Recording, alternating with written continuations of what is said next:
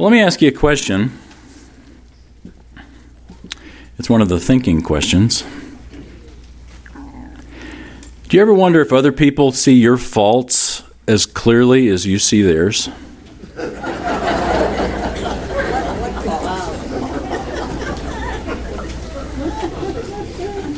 If you think about it, that can be a terrifying question because other people's faults are so obvious.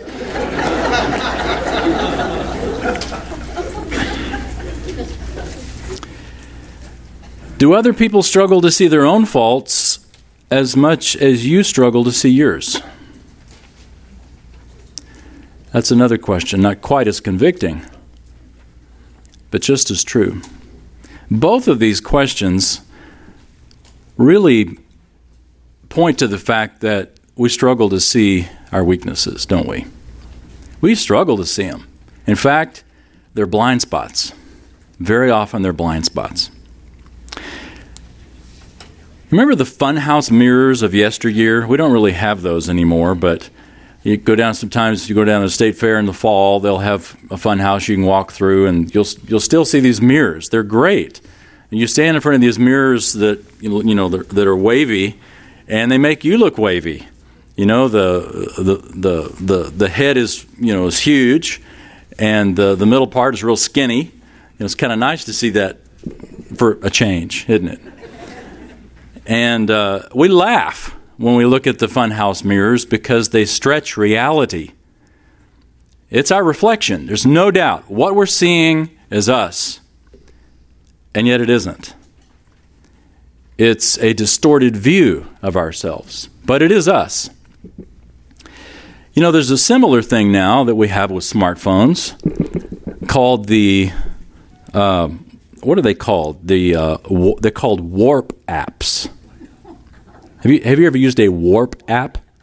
A warp app is an app that warps your image, and they are hilarious. Remember one time our girls and Kathy and I were at a waiting for a wedding to get started. We were kind of bored, and one of the girls pulled out their smartphone with a Warp app. Warp app is where you, I don't think I, yeah, I got my phone. Of course I do. Everyone's always got their phone. We'd shower with these things if we could. But you know, it, it, a warp app. I don't. I don't have one to show you, but it's like when you do a selfie, you know, and you're kind of you're kind of you know you're doing the selfie thing, and it distorts what you see, and it puts like a hat on you, or it puts a, a dog nose on you, and it knows how to do it, which is kind of scary. But it's called a warp app, and it totally changes the way you look. It's like a funhouse mirror on your smartphone. And it's funny, but it's not really us. Today, we take a lot of selfies. And if you see a group of friends that are huddled around a smartphone laughing, it's probably because they're looking at a Warp app. But imagine if the Warp app became the only way that you looked at yourself. Imagine if the funhouse mirror was the only way that you looked at yourself. And I don't just mean physically, but spiritually. Because we all take selfies. Uh, we have to. We have to have self evaluations, or we would never grow. We have to have moments where we take a good, honest look at ourselves. But honestly, a, a problem that we face a lot of times is that we look we look warped. We look at ourselves intentionally in mirrors that show us skinny, in mirrors that show us the way we want to look rather than the way we really look.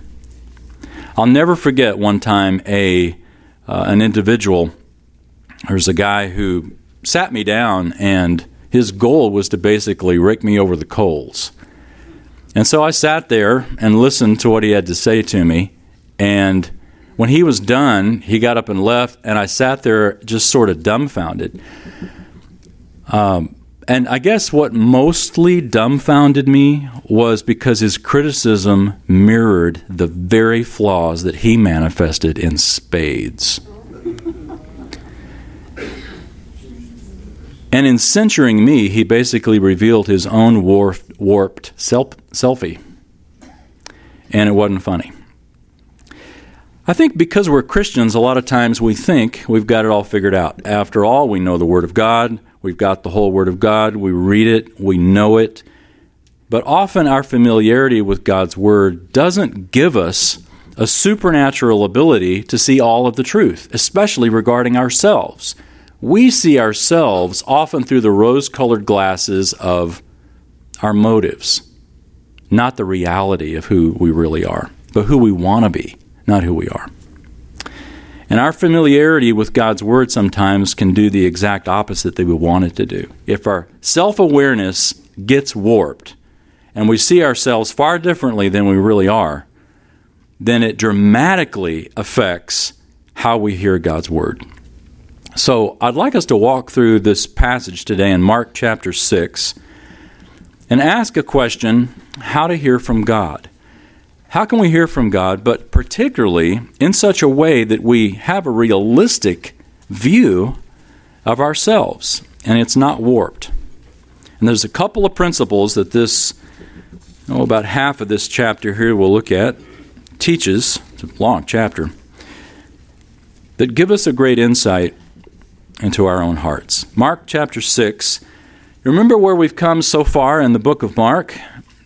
Just a quick survey, real quick. I mean, Jesus shows up on the scene, announces that the kingdom of God is at hand, but that Israel needs to repent, harking all the way back to Deuteronomy 28 to 30, where the whole the whole way that God had a relationship with Israel was based on whether or not they would repent, that they would turn their mindset away from themselves and, and instead turn to God and God's plan. And that repentance, John the Baptist came on the scene with the same message saying, Repent, for the kingdom of heaven is at hand. And he had people baptized. And then Jesus begins that same, continues that same message. But the problem is, Israel didn't want to repent. They didn't want to change. They didn't want a Messiah that would, that would point to their sin and who was just a good preacher. They liked the Messiah that healed them and that would, in their mind, squash Rome and drive out the Gentiles. And instead, Jesus is showing mercy not only to uh, Israel, but also to, to Gentiles that we've seen uh, in the first, the last couple of chapters. So, Mark chapter 6, Jesus heads back home, back to his hometown of Nazareth, and um, you could say that he walks into the funhouse. Look at verse 1. Jesus went out from there and came into his hometown. This is Nazareth. And his disciples followed him. And when the Sabbath came, he began to teach in the synagogue. And the many listeners were astonished, saying, Where did this man get these things? And what is this wisdom given to him? And such miracles as these performed by his hands? Is not this the carpenter, the son of Mary, and brother of James, and Joseph, and Judas, and Simon? Are not his sisters here with us? And they took offense at him. Now, this wasn't Jesus' first time in Nazareth. Uh, he's preached in the Nazareth synagogue before, actually. And the last time he came to Nazareth and preached in the synagogue, he claimed to be the Messiah, read from Isaiah, and said, "This is this is fulfilled in your hearing." Well, his his own people decided, "We'll just throw you off the cliff," because we don't want to hear that. And Jesus escaped from their midst or left their midst and relocated his base of operations to Capernaum. But now Jesus comes back and he goes back to the synagogue. I mean, it's almost like a James Dean movie or something where this, you know, the town rebel comes back into town and boldly walks into the town square and begins to talk again. Jesus goes back to the very synagogue where before they wanted to throw him off the cliff and he begins to teach, and in such a way that they cannot deny the power that he has. But once again, they are offended by him, and they're offended because they know him. Isn't this the carpenter? This guy built my kitchen table. What kind of a what kind of gall does he have to walk in here, come back here after claiming to be the Messiah? I think I've shared with you before about family reunions. I, I um, I'll never forget this one lady that I'd never seen before in my life, or I thought I had, and she came up to me and literally patted me on the head and said, Little Wayne, it's so good to see you. You don't remember me. But 35 years ago, you know, blah, blah, blah, she was telling me, No, I don't remember you because 35 years ago, you looked a lot different too. because she couldn't take me seriously as a man because she knew me as a boy.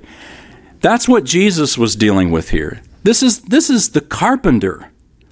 This is the son of Mary and the brother. And, and the brothers are all listed here. James, interestingly, James and Judas are the two whose New Testament books, uh, epistles, uh, have the same name. So we've got two of James, uh, Jesus' own half brothers here who would eventually contribute to the New Testament. And his sisters also. So Jesus had not only brothers, but also sisters. And we know them. And we know you, Jesus. You're just Jesus. You're just little Yeshua, cute little Yeshua who never does anything wrong. And you come back into town and and have the gall to do something fabulous.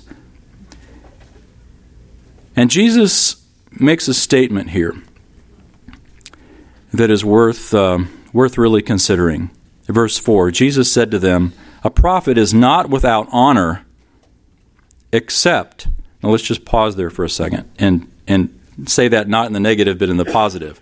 A prophet has honor everywhere except in his hometown and among, among his own relatives and in his own household. Notice how he narrows the scope. In his hometown, Nazareth, among his own relatives, and in his own household, even his own family. And we have seen this, uh, these three different levels in Jesus' ministry so far. You remember in Jesus' ministry so far, his religious, the religious leaders say Jesus is possessed by Satan. His own family wants to take him away. They say he's lost his mind. And now he comes to Nazareth, his hometown, and they reject him because he's the local yokel. They can't take him seriously. Jesus says a prophet is not without honor. I don't know if you've noticed, but it's always the guest speaker who says something profound. It's the expert at the conference that you attend that changes your life. And the, and the further, the better. Because if you know them, well, you know, they can't be that smart because I know them. I know you. You know? You can't be that remarkable if I know you. And this is what Jesus experiences. And never again in the book of Mark do you see Jesus enter a synagogue and teach. He confines his teaching at this from this point on to being outside to those who will listen. And notice what he says here in verse 5 and 6. And he could do no miracle there except that he laid his hands on a few sick people and healed them. And he wondered at their unbelief. And he was going around he was going around the villages teaching. It says that he, he could do no miracle and he wondered at their unbelief. The fact where it says that he wondered at the at their unbelief, it doesn't mean that he he goes, hmm, I wonder about that. But it's the it's the word that means he marveled. It, you can just picture him putting his head in his hands and just shaking his head, marveling. Why won't you believe? In fact, this is the only time in the Gospels that it speaks of Jesus marveling at something. And it comes in reference to his own hometown and their stubborn lack of belief in Christ. It wasn't Jesus' lack of power. When it says he could do no miracle there, it wasn't that he couldn't in the sense of ability, but that he couldn't in the sense that he re- refused to perform. The miracles and the message went hand in hand. In fact, the purpose of the miracles was to prove that the message is true. And so, if they're not going to believe the message, then we're not going to do miracles. And as a result, there were those in Nazareth who weren't healed because they didn't believe in Jesus' words. Let me give you a principle here that is true, It was true not only 2,000 years ago, up in Galilee in Nazareth, but it's true right here where you live today. In fact, you could, you could write your address right in the margin because it's true there. And here it is a challenge to you. Be willing to hear the truth even when the messenger is familiar. Be willing to hear the truth even when the messenger is familiar. And there is a, a, a hidden term in the word familiar that makes it even harder family. Family.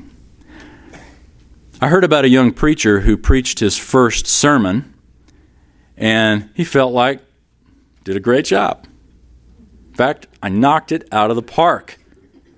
On the way home, he's driving with his wife, and he looks over and he says, Hun, how many great preachers do you think there are in the world? And she said, There's one less than you think.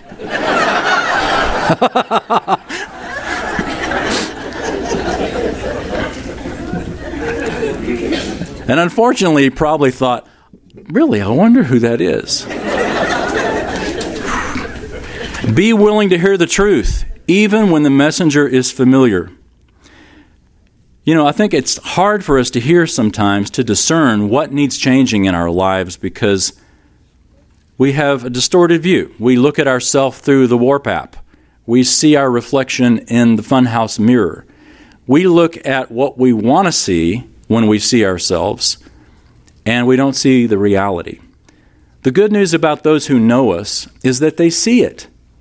Like the question I asked up front, it's a lot easier for you to see other people's faults than it is for you to see ourselves. Well, the bad news is the same is true for them. They can see you a lot clearer sometimes than you can see yourself. The people in Nazareth absolutely refused to believe in Jesus because he was the carpenter because he was familiar. And there is truth that God wants you to hear. Not necessarily just straight from the scripture, but observations that those closest to you are going to make. They're going to tell you, whether you want to hear it or not. And pride will get in the way of you becoming a better person, of us becoming better people. I definitely need to include myself. But you know, there's another twist to this truth, and that is that, like Jesus' own people, we, we're so familiar with him that we take his words for granted.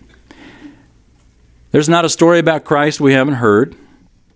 There's not a sermon he's preached that's recorded that we don't know, maybe even memorized. And that's the problem. We've heard it all, and we want to know what new things Jesus had to tell me. You know, we get into the, the Beatitudes or even the passage that we're reading here in Mark, and it's going to, let's see what time it is here. It's 11.20. we'll do lunch at uh, Jason's Deli. What's next? No, no. You're familiar with this story, but don't let your familiarity with Jesus give you the same error that those in Nazareth had. Don't let your familiarity with Christ let you sidestep the life changing truth that He wants to communicate with you. And not just here, but when you're reading the Word on your own. How easy it is. You've got a busy day ahead of you, you've got a to do list that's a mile long. You're, you didn't sit down to start reading your Bible as early as you wanted.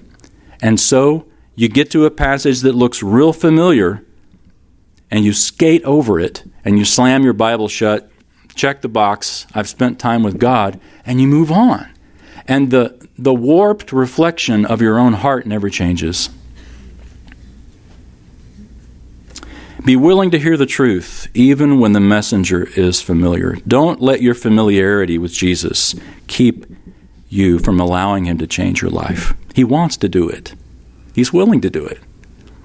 But you've got to be willing to let him do it.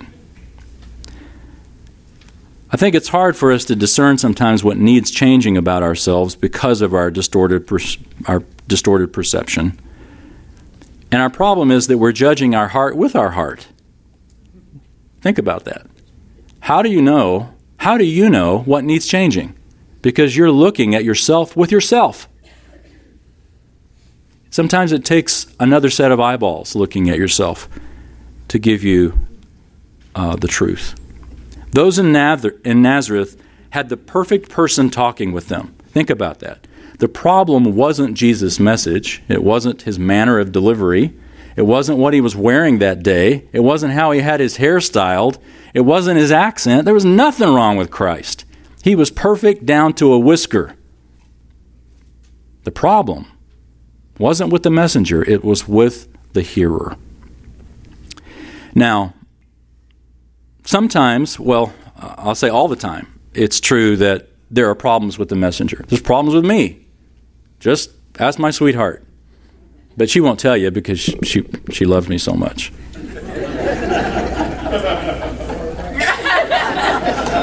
but there are problems with me. And any preacher that you hear, there are problems.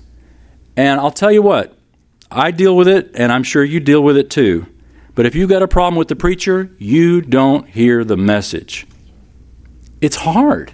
It's hard to look past what you know in order to hear what God wants you to hear. It's really a challenge. But you've got to do it because that's all you have. If you're going to listen to a message from somebody, all you have is an imperfect person talking to you. And so you got to look past that person and look at the truth that's being communicated. Um, let me ask you a question. What is Jesus working to change in your life right now? Sometimes your familiarity with Christ can be so prevalent that you just think, you know, I pretty much got this nailed. What is He working to change in your life right now? I hope that at any given point, maybe not it's on the tip of your tongue, but if you sat and thought about it for a good 30 seconds, what would you write down? Here is what I know Jesus is working on in my heart. Here is something that, as I've been reading through the Word, that I have been deeply convicted about. Is the Word deeply convicting you of anything? If not, you're probably reading it way too fast. You're probably reading it in such a way that you you feel so familiar that you got it down. Um, our challenge is not information, our challenge is transformation. Like Paul wrote to Timothy, he said, The goal of our instruction is love from a pure heart and a good conscience and a sincere faith. The goal of our instruction is not knowledge. Knowledge puffs up, love builds up. The goal of your Bible reading is love. Sometimes I think we think our goal is spiritual maintenance instead of spiritual growth. Jesus didn't die for us so that we can stay the same way we are. He died for you so that you could change. He died to completely pay for your sins so that grace now is the foundation. Um, I love that verse and that section in Titus that says, The grace of God has appeared. So there's, there's the verb. Boom. The grace of God has appeared. And then the participle, or the what comes off of that, that that gives us sort of the instruction now because this has happened, what do we do? The grace of God has appeared instructing us to deny godliness. Grace is the foundation by which our, our entire walk with God is settled. Grace is the safety net as you walk the tightrope every day in your life. You're going to fall off. You know what? Grace will catch you. It's okay. Grace gives you the safety net to allow you to learn to obey God. What is Jesus working right now to change in your life? Well, Jesus leaves his hometown and now heads out of town. And as he does, he summons his apostles and gives them an assignment. Look at verse 7. And he summoned the twelve and began to send them out in pairs, and gave them authority over the unclean spirits and he instructed them that they should take nothing for their journey except a mere staff no bread, no bag, no money in their belt, but to wear sandals. That's good. And he added, Do not put on two tunics. And he said to them, Whenever you enter a house, or wherever you enter a house, stay there until you leave town. In any place that does not receive you or listen to you, as you go out from there, shake the dust off the soles of your feet for a testimony against them. They went out and preached that men should repent.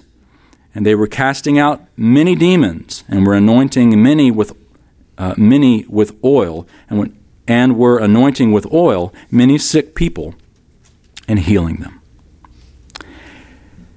Jesus sends his 12 out. Notice in verse uh, 1 that we looked at, Jesus went to his hometown and his disciples followed him. So they observed this. They observed what happened in Nazareth. And now in verse 7, Jesus sends the 12 who observed Jesus being rejected out. And he gives them instruction. He basically tells them, don't pack anything. I'm sending you out in a context of lack so that you will learn to depend on God. And we're really going to see this uh, at, next week as we look at the feeding of the 5,000. The, the 12 come back, and now Jesus gives them an application. Have you learned to depend on God? But that's next week. So he, he sets them up for that by sending them out in a context of lack. Don't take anything. You're going to depend on God in this little mission trip that I'm sending you on. And when you go and when you enter a house, stay there. Better offer comes along, you don't take it, you stay there until you leave town. And if that place doesn't listen to you, like Nazareth, as a testimony against them, shake the dust off the soles of your feet. Give them something to think about. You've told them the truth, and if they're not going to accept the truth, shake, shake the dust off your feet and move along. You've done what you need to do in that town, and now it's up to them to respond. And notice that it says that they were casting out many demons and were anointing many with oil. Um, Jesus in verse 7 gave them authority to do this. The authority of the apostle, of the sent ones, are those who are able to cast out demons and do these miraculous signs. The sign gifts had a purpose the gift of, uh, of the Spirit of God within these men to be able to do these miracles had a purpose for this amazing transitional period in God's grand plan that came right alongside the message and it validated the message of Christ that the kingdom of God was at hand. And notice in verse 12 it says they went out and they preached that men should repent. It's the same message that Jesus had, had preached all along, and it's the same message that John the Baptist had preached. And I think the word there, repent, is meant to cue our ears to not only Jesus, but also John. Because, and actually in the very next verses that follow, John's name is, um, is brought up for good reason. So let's look at that. Verse 14 King Herod heard of it. And let me just pause. King Herod, this is King Herod Antipas, the son of Herod the Great. Antipas was a tetrarch, a, uh, a ruler of a quarter of Herod's kingdom, and of Herod the Great's kingdom. Antipas ruled in Galilee. So he heard about it. And as a result, uh, he heard of it, for his name had become known. Keep, keep reading in verse 14. Then the people were saying, John the Baptist is risen from the dead, and that's why these miraculous powers are at work in him. But others were saying, He's Elijah. And others were saying, He is a prophet, like one of the prophets of old. But when Herod heard of it, he kept saying, John, whom I beheaded, has risen. Now, this is the first time we've heard about the beheading of John in the book of Mark. We heard about John's arrest back in chapter 1, and now we're going to see sort of a flashback that Mark gives us why John was arrested. John was arrested in chapter 1, now we find out why. Not only was he arrested, but but we find out he's beheaded. So look, let's continue reading here this uh, flashback, verse 17. For Herod himself had sent and had John arrested and bound in prison on account of Herodias, the wife of his brother Philip, because he had married her. So let me pause for a second and give you a little background. On a journey to Rome one time, Antipas journeyed uh, to Rome, and Herod Philip's wife, Herodias, uh, Herod, Herod Antipas fell for. And Herodias also fell for Antipas. And the resulting time that passed, each of the two divorced their spouses and married each other. And so now Antipas has his brother's wife. And there's been no reason for the divorce and remarriage other than they just wanted to. And so look at what John what John says in verse 18 John the Baptist. John had been saying to Herod, It is not lawful for you to have your brother's wife. Herodias had a grudge against him, against John, and wanted to put him to death, and could not do so. For Herod was afraid of John, knowing that he was a righteous and holy man, and kept him safe. And when he heard him, he was very perplexed, but he used to enjoy listening to him. So Herodias, you know, used to power, used to marrying men with power, marries Herod Antipas and John the Baptist, this upstart prophet, uh, you know, says it's not lawful for you, and he's telling, he's selling, saying this in public. Well, Herodias is just thinking, look, let's just kill him. That'll solve it. But Antipas doesn't want to do it because Antipas knows that he's a righteous and holy man. And so Antipas kept him safe by imprisoning him. So it, it was sort of like, I'm going to appease, I'll tell you what, hon, let's put him in prison. Well, what Antipas is thinking, let's keep him safe because somehow um, my wife is going to want to kill this guy, and he's a righteous man. I know he's a righteous man. Of course, he can talks about my sin all the time, but I enjoy listening to him. He's kind of a good good preacher. So Herod Antipas, he's an interesting interesting fellow. Um, the historian Josephus tells us that this event that we're about to look at occurred at a place called Machaerus. Machaerus is east of the Dead Sea. If you think of the Dead Sea in your mind, you've got Sea of Galilee, the Jordan River coming down, and the Dead Sea. And you've got on one side, about halfway down, uh, on the Israel side, you've got Masada. And just opposite that, in the modern country of Jordan today, you have the fortress of Machaerus. And you can go there today. In fact, uh, I'll be leading a tour this fall to Jordan. And we're going to go to Machaerus, where John the Baptist uh, was beheaded. And it's sort of a bleak and depressing place because you it's a bit of a walk to get up on the top where this event occurred. But traditionally, John was imprisoned in a cave somewhere around that area, and around that area there are many caves. In fact, we went and walked through a couple of them, and I couldn't imagine being imprisoned there for probably about a year. John was probably imprisoned about a year before he was ultimately uh, beheaded. It was a bleak place. And Mark doesn't give us the account of, of John's struggle with doubt, in which he sent to Jesus and asked for some affirmation Are, are you really Christ? But you can understand why. It was a, a hard place to be imprisoned. And he was imprisoned at Machaerus, and but up on top was Herod Antipas's palace. And you can go to, to Machaerus today and see the footprint of that palace, and you can see the footprint of the courtyard where this event would have occurred. So Herodias wanted to kill John, couldn't do it until verse 21 a strategic day came. When Herod, on his birthday, gave a banquet for his lords and military commanders and the leading men of Galilee, and when the daughter of Herodias herself came in and danced, she pleased Herod and his dinner guests. And the king said to the girl, Ask me for whatever you want, and I'll give it to you. And he swore to her, Whatever you ask of me, I'll give it to you up to half of my kingdom.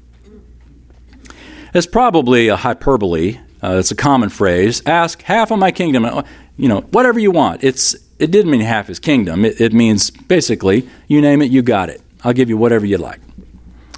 And notice that it says in verse 24, and she went out and said to her mother. So pause just there for a second. The strategic day, verse 21, implies that Herodias saw this as a strategic moment.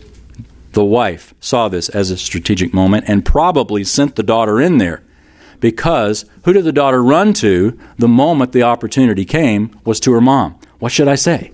What should I how should I answer? And the mother says, what should I ask, what should I ask for? She said the head of John the Baptist. And immediately she came in in a hurry, verse 25, to the king and asked, saying, I want you to give me at once the head of John the Baptist on a platter. And although the king was very sorry, yet because of his oaths and because of his dinner guests, he was unwilling to refuse her. Immediately the king sent an executioner and commanded him to bring back his head. And he went and had him beheaded in the prison, and brought his head on a platter and gave it to the girl and the girl gave it to her mother. When his disciples heard about this, they came and took away his body and laid it in a tomb. You ever wonder what she did with his head? Probably took it in and talked to it a little, you know? We can we can imagine the conversations, but I won't go there. But what a sad, a sad lot for John the Baptist. John the Baptist, the great prophet, the forerunner of the Christ, the one who, who prepared Israel for Jesus. And this is what happens to him. Well, this text isn't here just to kind of give us a backstory and a bit of interest on how did John die and why. But it gives us this to show if this is what happened to the forerunner, what do you think they're going to do to the one he was talking about? But you know, in spite of the fact that that John died and the one that he prepared to come after was next, it didn't shut up Jesus. Jesus kept on preaching. Jesus would die, and the same pattern would follow. It didn't shut up his followers, it frenzied them because of the resurrection to share the good news of the kingdom. Herod Antipas felt tremendous guilt over this and restlessness because he killed the one who told him the truth. He knew it was the truth. John was a righteous man. Herod believed it. And we saw back in verse 16 Herod's paranoia. John, whom I beheaded, has risen. So Herod can't get this out of his mind. He's, he's frustrated over it because he knew that what he did was wrong. Well, let me give you another principle here from this part of the text. I mentioned be willing to hear the truth even when the messenger is familiar. Here's the second principle be willing to hear the truth even when the message is regarding your sin. Be willing to hear the truth even when the message is regarding your sin. John the Baptist spoke it like it was. He said it right out. It is not lawful for you to have your brother's wife. And what did they do? They got rid of the messenger. I read about some uh, medical missionaries that went and um, I don't remember where this obscure village was, but they they went in in part not only to share the gospel but also to figure out why these people were dying, and they traced it down to the water they were drinking. It uh, it had these you know uh, amoeba or whatever in it that were causing disease and death, and so they they actually figured it out, and they brought the chief in and showed him under the microscope these microbes that were basically in the water and killing them. And the missionaries came in, the doctors came in the next day to their laboratory, and it was completely destroyed. And all of the microscopes were smashed. Because, of course, it's the microscope that's the problem. The microscope showed me my problem. I'll destroy the microscope, problem solved. We don't want to hear the truth when the message is regarding our sin, and so we get rid, we try to get rid of the one who is communicating it. That's what Herod and Herodias did with John the Baptist, and yet the truth didn't go away. It didn't go away. Pride basically kept Herod Antipas from saying, wait a minute, stop. I never should have said that. And no, I'm not doing that. I am not killing this righteous man. In fact, in fact, uh, what we're doing is wrong. We shouldn't. I mean, Herod didn't go there because of his pride, because of his dinner guests, because he wanted to save face, because he didn't want to have to deal with Herodias after everyone went home that night. It was easier to get rid of the messenger than it was to do what was right. Be willing to hear the truth even when the message is regarding your sin. What happens when you're reading the Word or when you're listening to a message or you've got the radio going or you listen to a song that there's something that all of a sudden the Spirit of God goes, You, and you know that it's talking about you? You can't escape it immediately you realize this text is talking about a particular sin in my life. And I can't escape it. I know it's the Spirit of God talking to me in this moment. What do you do? What do you do in that moment? Well, you don't want to do what Herod did. You don't want to just slam it shut and, and, and somehow get around it, but instead you want to be willing to hear it. Because there's a really important distinction between becoming a person who is weaker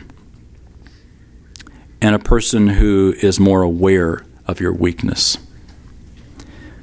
One is a growth, and the other is a step back. If you're aware of your weakness, it's a step forward because it gives you the privilege of repenting. You know, if we could uncover the manhole over our hearts, pull that cover back, and look down, look down into the sewer of our sin, we would see a tar pit a mile deep. And I'm not saying that we're, I don't mean to say, you know, hey, you're a terrible person, though you are, and I am. But my point is, that's just what we see. Imagine what God sees. When we look at our hearts, we look at it, remember, often with our hearts. We look at it with in the funhouse mirror. And sometimes the, the most honest that we can be, if we want to be the most honest about who we are, we're only going to see a mile deep. That's the best we can do when we're being honest. God sees 10 miles deep. And the good news is, even though sometimes He will show us the sin that we did not know was there, He does it in a context of grace. So that when He shows it to you, He can, right along with that revelation, say, It's okay. I forgive you. Jesus died for, for that. I'm not showing you this to shame you, I'm showing you this to make you more like my son. And the good news is that grace reverses our focus when we come face to face with our sin. When God shows you something in the text, or somehow He convicts you of sin in your heart, it's not to shame you, but it's to give you appreciation, a greater appreciation for His grace. The greater your realization of your sin, the greater your appreciation of God's grace. God's grace makes it safe for us to see ourselves because we know that regardless of what we find, God will never reject us. Let me say that again. God's grace makes it safe for us to see ourselves because we know that regardless of what we find, God will never reject us. When he looks at us, he sees the righteousness of his holy Son, Jesus Christ. I served as an executive for 12 years, and I had the responsibility every year for every employee to give an annual review. And I made it my habit not only to review them, but to challenge them to review me and to say, Tell me how I can be a better boss. Tell me what you need that you don't have. Tell me what's driving you nuts that I'm doing so that, you know, I can be aware of it. You know what? They'd tell me.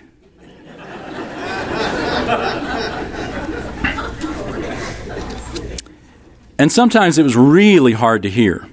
Like I can think of one in particular that was very hard to hear. And I can compare it to nothing else to nothing other than, you know, like when you've been at a party, you had dinner, and then there's this time of fellowship after a party, and then you you go to the bathroom after you've been talking to somebody for you know 30 minutes and you look in the mirror and there's chicken in your teeth you've been talking to everybody and smiling and laughing and you got chicken in your teeth and you know they saw it that's how it felt that's how it feels but again, the good news is that God's grace makes it safe for us to see ourselves. Because we know that regardless of what we see, God's not going to reject us. Isn't that great? He's not going to reject us. So be willing to hear the truth, even when the messenger is familiar. Sometimes they know you best. Be willing to hear the truth even when the message is regarding your sin, because God's grace gives a context. It makes it safe to hear the truth. You know, I read someplace that most private planes crash um, because pilots, often of private planes, uh, go off their senses based instead of their instruments. Our senses can deceive us. You ever tried to find something and to, and to turn out all of a sudden it was right underneath your nose the whole time? Honey, where are my glasses? They're on your head.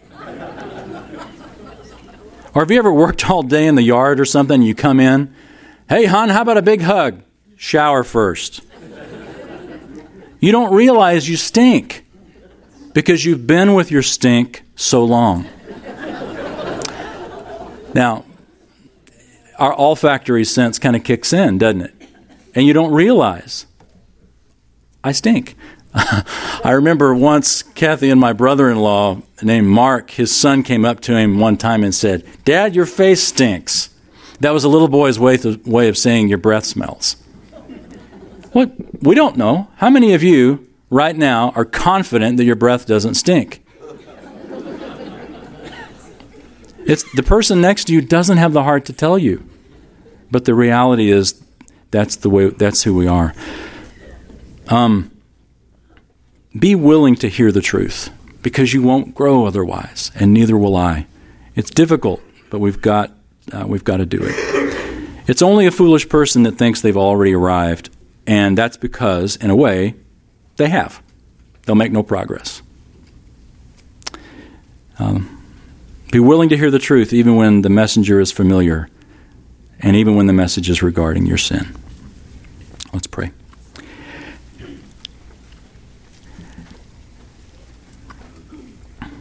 Father, thank you so much for the safety net of grace. Then we can live our lives of clear imperfection, of clear uh, fault. But you love us anyway.